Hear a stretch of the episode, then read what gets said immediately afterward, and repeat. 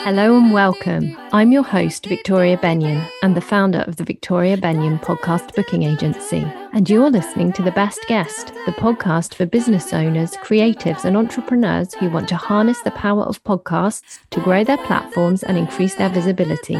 We're here to support you on your journey, bringing you actionable tips with each episode. Now, let's begin.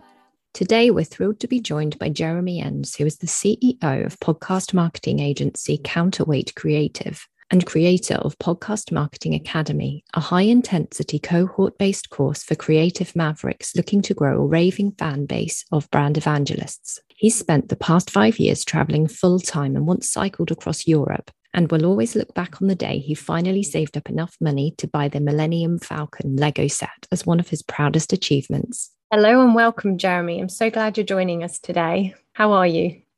I'm great. Thanks so much for having me, Victoria. So as we were having a chat before, so I believe that you're coming to us from Canada today. Yes, that's right. It's just getting cold as we're recording here the last week of October. We had a pretty nice fall, but I've been out.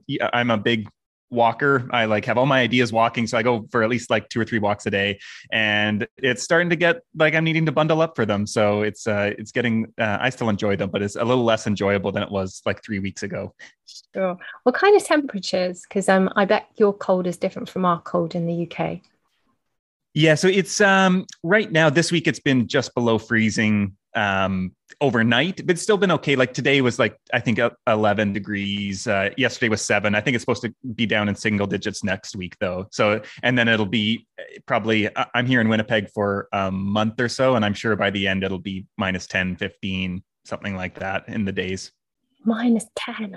Can't imagine that. I think I went to New York a few years ago and it was minus 4. And I remember thinking that was freezing. I don't know that I've been anywhere colder than that. That sounds really cold. Yeah. And I'll be glad to be out of here by the end of November. Cause here, in Winnipeg, I think it's one of the coldest cities, or maybe the coldest city in Canada, where it gets the most minus 30 days per year. Usually, which I don't quite know. I haven't lived here on the prairies in Canada for a while, but there may be fewer of those now with global warming than there used to be, but I remember some cold winters growing up. You've done quite a lot of traveling, haven't you, I believe? Have you been back in Canada a long time? Are you from Canada originally? Yeah, so I'm from Canada. I grew up right in the middle, not where I am now, but not too far away. And in 2016, I took a year off to go traveling in actually 2014 to 2015. And I saved up for, 2-3 years and took this year off, went traveling with a friend of mine to Europe and then Southeast Asia. And kind of in that span, I realized how I want to do this all the time. How can I do that? And so that's kind of what led me to podcasting and online business. And now it's been 5 years of traveling full time. And I'm just back for 3 months or so, visit friends and family. We actually got my partner and I got stuck in Europe through all of COVID. So we were actually in the UK in Edinburgh for 6 months of that. And then we hopped around Europe wherever we could get in because she's American. And so I couldn't get into the States. She couldn't get into Canada. So we were kind of we'll just stay somewhere where we can both be until this blows over. That's really good that you can work from wherever as well. Is that ever challenging? Yeah. Is it pretty easy? Do you have to sort of work out where there's Wi-Fi ahead of travel? Yeah, Usually it's good. In some places, we definitely get co-working spaces just because we know the Wi-Fi will be reliable there when it's not at home. But with the pandemic, we've really tried to obviously, have a place that is workable at home. And there have been some instances where the Wi-Fi is not great, but it's funny. We've actually had worse Wi-Fi experiences often in the US and Canada than overseas, which is kind of strange. We had great Wi-Fi in South America at our homes and everywhere in Europe. And oftentimes it's coming back and staying at an Airbnb in Canada or the US, and it's just terrible. So I don't think we, if we had any bias to think that elsewhere was slower, it's now been flipped and we're actually, it's probably better almost anywhere else. So you mentioned that part of traveling was how you got into podcasting. Can you tell us a bit more about that journey? Yeah. So I moved out to Vancouver on the west coast of Canada in 2011 to study audio engineering and record production. So I wanted to work in music and record albums. in studios. And so did that, finished my school there and did some freelance work. I was an intern at a big studio in town. And over the course of that, it was an unpaid internship. And it became clear that I wasn't going to, I didn't have the bandwidth to be able to actually dedicate enough time to that position to move up in the ranks. Like, there were people who were moving up into paid positions who were there literally 7 days a week. And kind of how studios work is you show up at 8 or 9 in the morning, you're like the first one in, and then you're the last one out whenever all the sessions wrap up for the day. And a lot of times that's like 3 or 4 in the morning. And so I was like, one day a week, just like, you know, left me just entirely dead. And so I could not, obviously I need to have a full-time job too. So there's just no way that I could be there more than 1 or maybe 2 days a week. And so I was kind of like, okay, this is not going to help me progress in my career. I learned a lot of things there, but it wasn't worth the time. So I did some freelance work, and I just started working landscaping job, doing manual labor. And that's when I discovered podcasts at that job. And so I listened to podcasts all day, every day at work, and kind of became aware of the world of online business. And somewhere in there, that's when I took my year off to go traveling. And so after that, I had basically given myself this whole education through podcasting on entrepreneurship and the beginnings of marketing and things like that. And so I started experimenting with things. And first I tried to start a photography business. I had also been into photography for a while. And so I was blogging about that and had thoughts about creating courses and all that kind of stuff that an online business would do. And somewhere along there, I realized, actually, you know, it's probably a way faster path to being location independent to start a service business. And I realized, you know, there was like the thunderbolt bolt moment where it was, you know, struck by lightning. I realized, oh, I'm listening to podcasts all day. I know a ton about podcasts. I know a ton about audio engineering. And so this is a really easy kind of way to transition into that. And I think I got my first client within 3 days of kind of realizing that this was an option. And within 6 months, had enough clients to quit my job and was off traveling. Wow, that's amazing. That's so quick. Yeah, it really was. So the first time I came across you was I heard you being interviewed by Teresa Heath-Waring on Marketing That Converts. And I know Teresa was really blown away by how you pitched her. She said you actually made it impossible for her to say no. So I wondered if you could tell us a bit about your approach.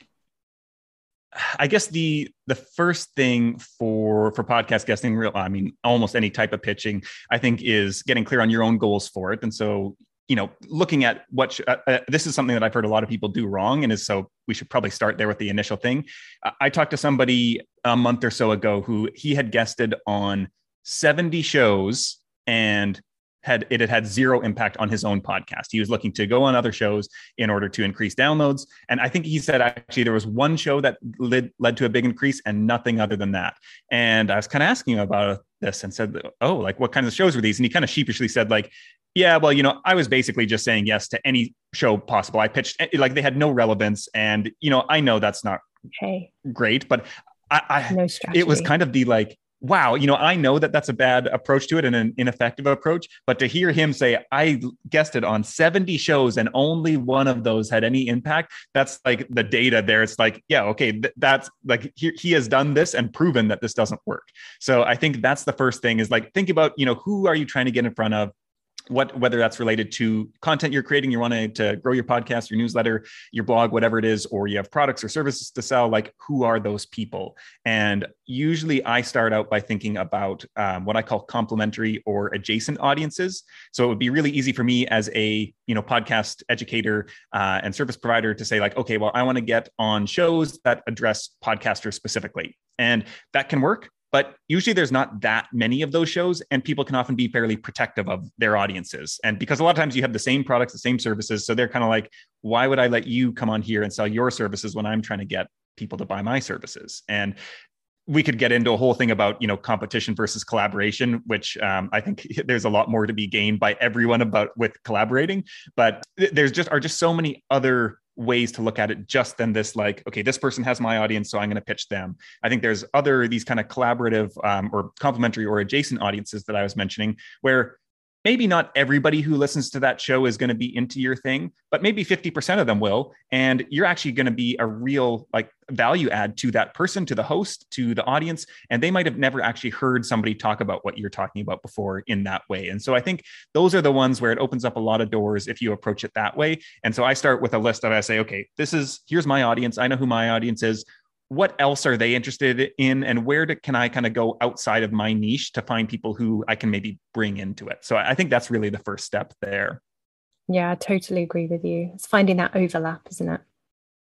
Yeah. And so I think from there, Teresa was on, she has a show about marketing, and I know people, and she has a lot of people who are outside online businesses too, but a lot of people who are, and I think there's a ton of curiosity in, I think almost all online business owners, at least the thought has crossed their head, like, maybe I should start a podcast. Like it's very hot right now, and it's kind of been exploding continuously for 5 years now. And so I know that a show about online marketing, there are going to be a lot of people who are interested in podcasting in some way. And for me specifically, like what I talk about is more growing an existing show rather than starting a new one. I can definitely speak to that, but I think there's just way fewer people who understand anything about marketing when it comes to podcasting. And so I'm thinking, okay, yeah, shows about online marketing. Probably a lot of people already have shows and are stuck. I know from talking to dozens and dozens of podcasters that a lot of people get a year in and they're kind of like, it hit this plateau. And it's like, well, what am I supposed to do? How am I supposed to grow this? I thought it was just going to grow organically. And so I came across Teresa's show. I listened to a couple of episodes and I realized that, we would get on really well, which we did. And so I would say that that's a thing.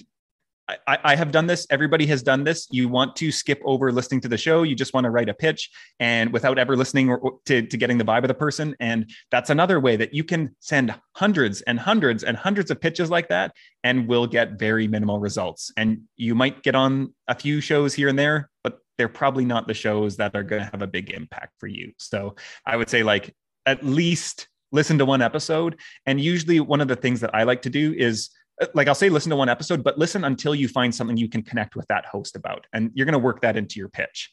And so if that takes 3 episodes for you to find something, listen to 3 episodes. If it takes like 15 minutes in the first episode and you find this thing that you have the super alignment, you probably want to still listen through, but you found that thing that you can build your pitch around and kind of form this point of connection. And, if you've gone through 3 episodes, 4 or 5 episodes, and you haven't found any point of connection, that's when I kind of say, maybe that's just not a good fit. You haven't found anything you connected on after listening to all this audio with them. You're probably just not a good fit for each other and for the show. So it's maybe just move on to the next one. So I would say that's kind of the second step there. And then when it comes to the pitch, it's really building it around that thing, making sure you establish connection with the other human being on the other end of it, and really being going in with a mindset of saying like, what is in this for their audience and for them, not for myself. Like everybody here knows you, and they know that there is something in it for you. And sometimes depending on what it is, like I might even put that in a pitch and say like, I'm looking to connect with this type of person as a kind of transparent approach, which, we're all on the same page already, but sometimes I find that the more transparency you bring to it, the better the response people are likely to give you. So that was kind of like my standard approach for pitches. And then I think what Teresa went kind of, what she really loved was I also include a bunch of, I don't know that I'd call them Easter eggs necessarily, but it's about not trying to cram everything into the pitch email, which you want to be shorter, like, 3 paragraphs. I've seen a lot of pitches that are like a single sentence that do really well, especially to really busy, and it has to be a great sentence and it has to be very personalized to that person, but it's not about length. I always have like a video so I made a video, like a 2-minute version of my life, where I basically talk through my whole life to, now at this point, it's a year old or so to that point. And so I say like, if you want to get to know more about me, click this link. They can see a quick version of who I am, get a sense for how I am on the mic and on camera. And then I also have a separate like podcast guest page where I give a lot more information about like example titles, things I can talk about, questions you can ask me. Here's my headshots. Here's my bio, all that kind of stuff that podcast hosts are going to want to get. I've already kind of compiled it for them. And so I think this, for one, it's just useful information, but I think the more important thing, it communicates that I take it seriously and that I'm already doing the work for them beforehand of like, I know you're going to need all this stuff. So here it is. And I think that that's, as anyone who is a podcast host themselves has experienced, there are always guests where it's like pulling teeth to get all this information out of them. And it just makes the process not fun. And so I think like, one of the things that I really want to do is get across that I'm going to be someone that the host is going to have fun with on the conversation, because I think that comes through to the audience. I think it definitely does. I think anything you can do to make their jobs easier, like you did, you know, I think it's also worth bearing in mind that the amount of pictures that hosts get, isn't it? And so that really does help you stand out, not just what's in it for you, but kind of value their show, the work they've put into building their audience and your giving. So I think that's huge. Yeah, definitely. So you help people market their podcasts. What are the best tips you would give to someone who wanted to market their podcast?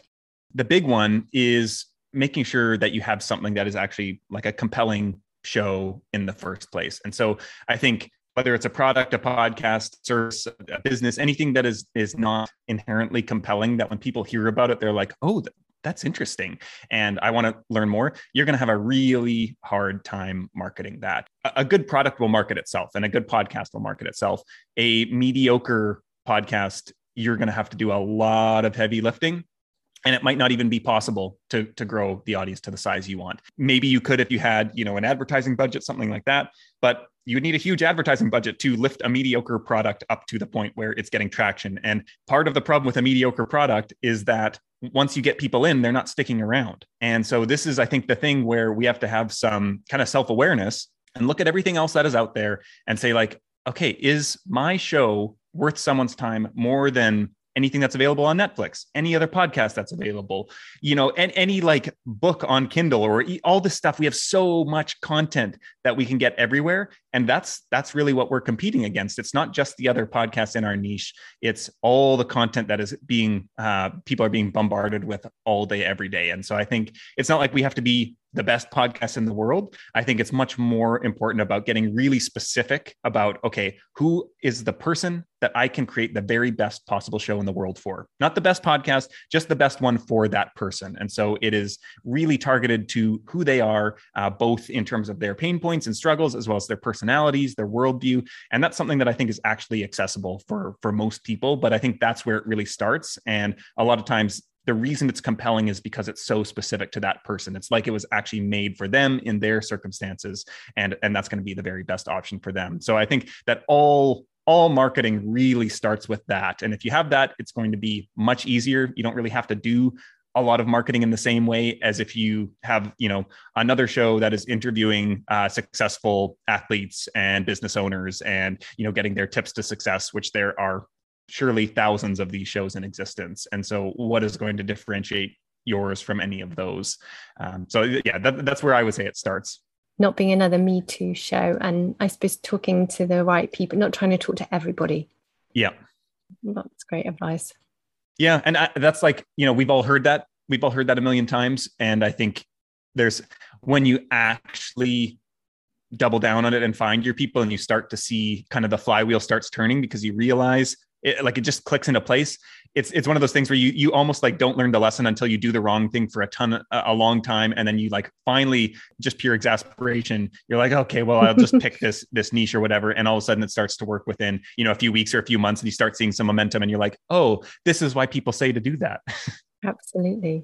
I was reading your blog on their Counter Creative site about podcasting, marketing, growth, and monetizing. Oh my gosh, I can't say it. Monetization. And you've got some really great tips for people starting out. So is writing something you've always enjoyed? Yeah, it's something I've done off and on for 5 years. And so I mentioned before with the photography blog that I started, I actually wrote 2 articles a week when I was first starting that. And so I probably did, I don't know, maybe 50 to 60 posts on that site. And then I did some personal blogging on my own site. Then I got into podcast blogging at one point, and I think I did like 30 or 50 posts, and then kind of felt like I'd just run out of stuff to say and took a break from it. And then more recently, I came back to it. I think that first stint of podcast writing was in 2017. And then I think in 2019, I did another batch of it. And then at the start of 2020, I started doing a daily writing habit. So I would publish an article every single day. And so I kept up the daily publishing for maybe 6 or 7 months. And then I switched it to weekly for my newsletter. And so my newsletter is my primary kind of form of content creation, but it's also the like driver of all my ideas is like it's really because of the newsletter and because of writing. My experience, and I know a lot of people have this experience with writing, is that writing just forces you to clarify your thinking, where you sit down and you have all this jumble of thoughts in your head and you kind of like know you have something to say, but you don't know how to articulate it. And then somebody asks you a question about it, maybe on a podcast interview or something like that. And you kind of like muddle your way through, but it's not coherent. And so I think that for me, writing has just made me a better podcast guest, a better podcast host, a better speaker, better on sales calls, basically anything that involves communicating an idea to people, which is almost everything we do all day, every day. Writing has made that better and easier and less stressful and more natural. So I think especially for people as looking to be podcast guests, like writing out your thoughts, even if you're saying like, hey, these are the three topics I want to pitch myself to potentially talk about on podcast, write out at least a handful of blog posts on each of those. And they can be short. They don't need to be 1,000 words, but like a 500 word blog post on each of them. And that is going to make you come across so much better when you're actually on an interview, because you already know what you think, you know how to say it in a way that flows one thing into the next. And that really comes through. I agree with you. Writing gets it into your head in a way, doesn't it, that you can remember somehow when you've written it. Yeah. What tips do you have for creating great audio for someone who's going to be on a podcast or set up their own? I think like a lot of people get overwhelmed by the tech side of things, and I think that's a mistake. Not necessarily that you have a choice of what you're going to be overwhelmed by, but it's actually pretty easy. And so I think one of the reasons it gets overwhelming is because of the choice that's out there. To be honest, like I don't think it's worth stressing about that much. You're not going to make the wrong choice with the mic you buy. If you look at like a list of, best podcast mics or something like that, any one of those is probably going to be great. And you can always upgrade later. None of them is going to ruin you. All of them are going to be better than your MacBook or your headphone mic or whatever it is. Like everything's going to be a step up there. And so there's some really great mics that are, under $100 even, certainly under like $200 to $300. Those are going to be great options. And it's just something like make a decision and move on, because you don't really need to worry about it that much. So that would be my first bit of advice around getting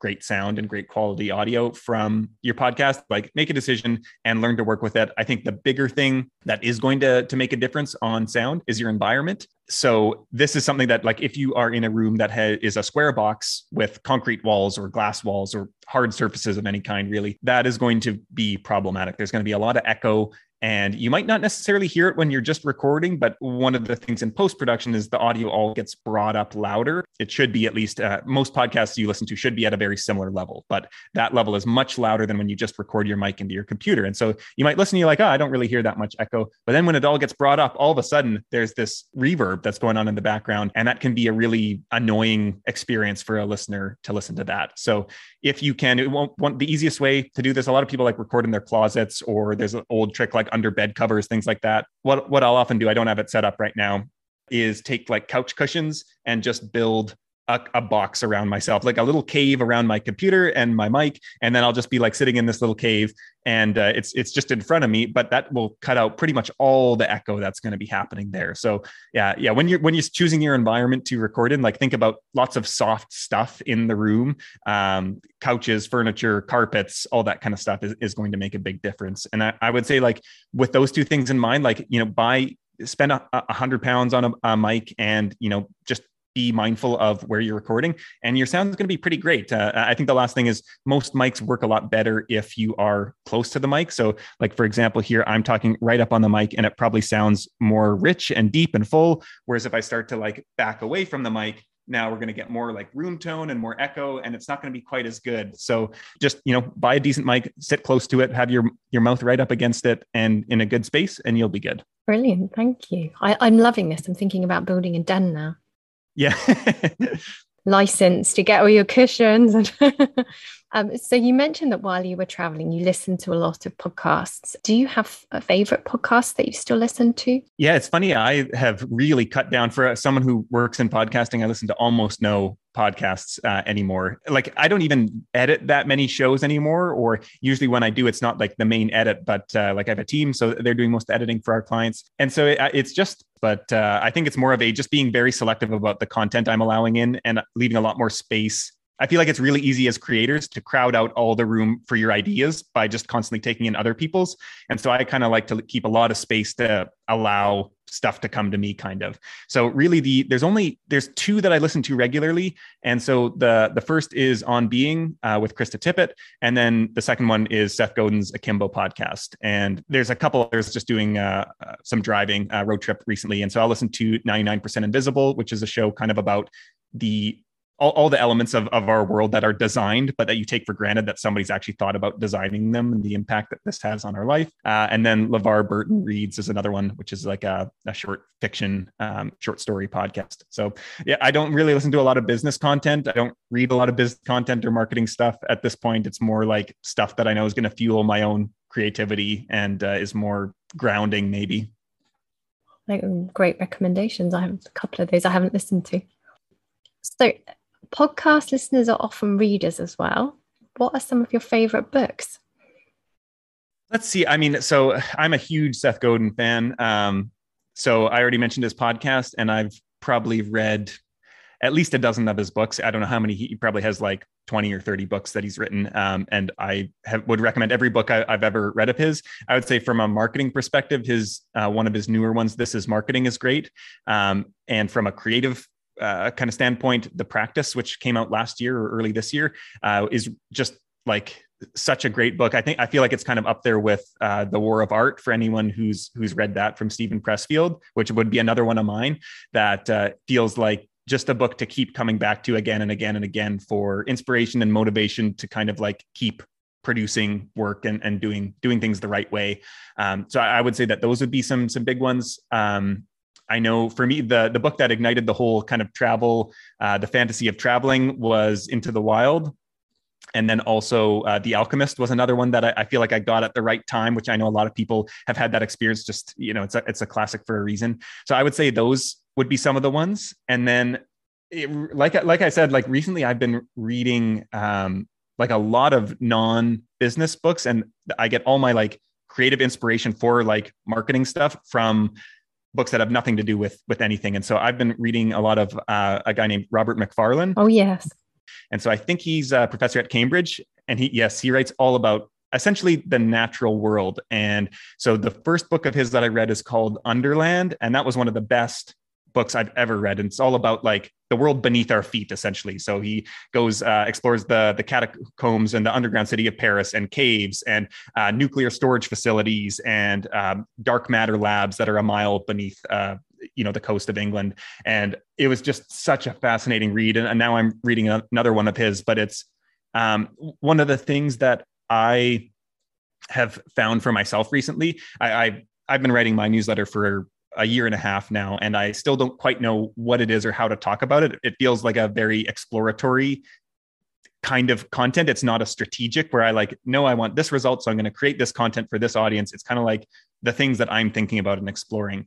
And in this process of trying to figure out how to talk about it, there've been a bunch of little moments of clarity. And one of the things that I realized was I didn't even realize I was doing this, but most of my newsletter, or very much of it, has a lot of metaphors related to hiking and trekking and traveling and journeying and all this kind of stuff. Like, that's my go-to analogies relate back to that kind of thing, which I really enjoy. And so I think that's one of the reasons why Robert McFarlane has so spoken to me, is that I've started leaning into this. I'm like, oh, my work is, I can think about the creative, how I think about the creative process is analogous to going on an expedition or a journey. So there's a ton of literature out there and adventure stories and all this kind of stuff that is in that genre. And so if I consume that is going to come out in my work very clearly, and it's going to provide me with new ways to think about it. And so once I became aware of that, I was like, oh, this is what I love to read. I love these stories. I love learning about these people. And this is also really the source of all my kind of inspiration in a lot of ways. So it's once I discovered that, I was like, yeah, I don't need more tactical business books. I need more like things that make me think and spark ideas. I love that. Well, thank you ever so much for your time today. It's been really interesting to talk to you. I'll link up to everything in the show notes, but could you tell the listeners where they can go to learn more about you? Yeah, so you can just go to counterweightcreative.co/bestguest, and I'll have a page set up there that you can find all the information about me. You can also find me on Twitter at I am Jeremy Enns, and that would probably be the easiest place to connect with me. But yeah, you can go to that webpage, counterweightcreative.co/bestguest, and I'll have all the ways to connect with me and some free resources and things like that related to podcasting there. Oh, thank you ever so much, Jeremy. It's great to have you here today. Yeah, thank you so much for having me, Victoria. Thank you so much for listening to the Best Guest podcast today. I'll talk to you again in the next episode.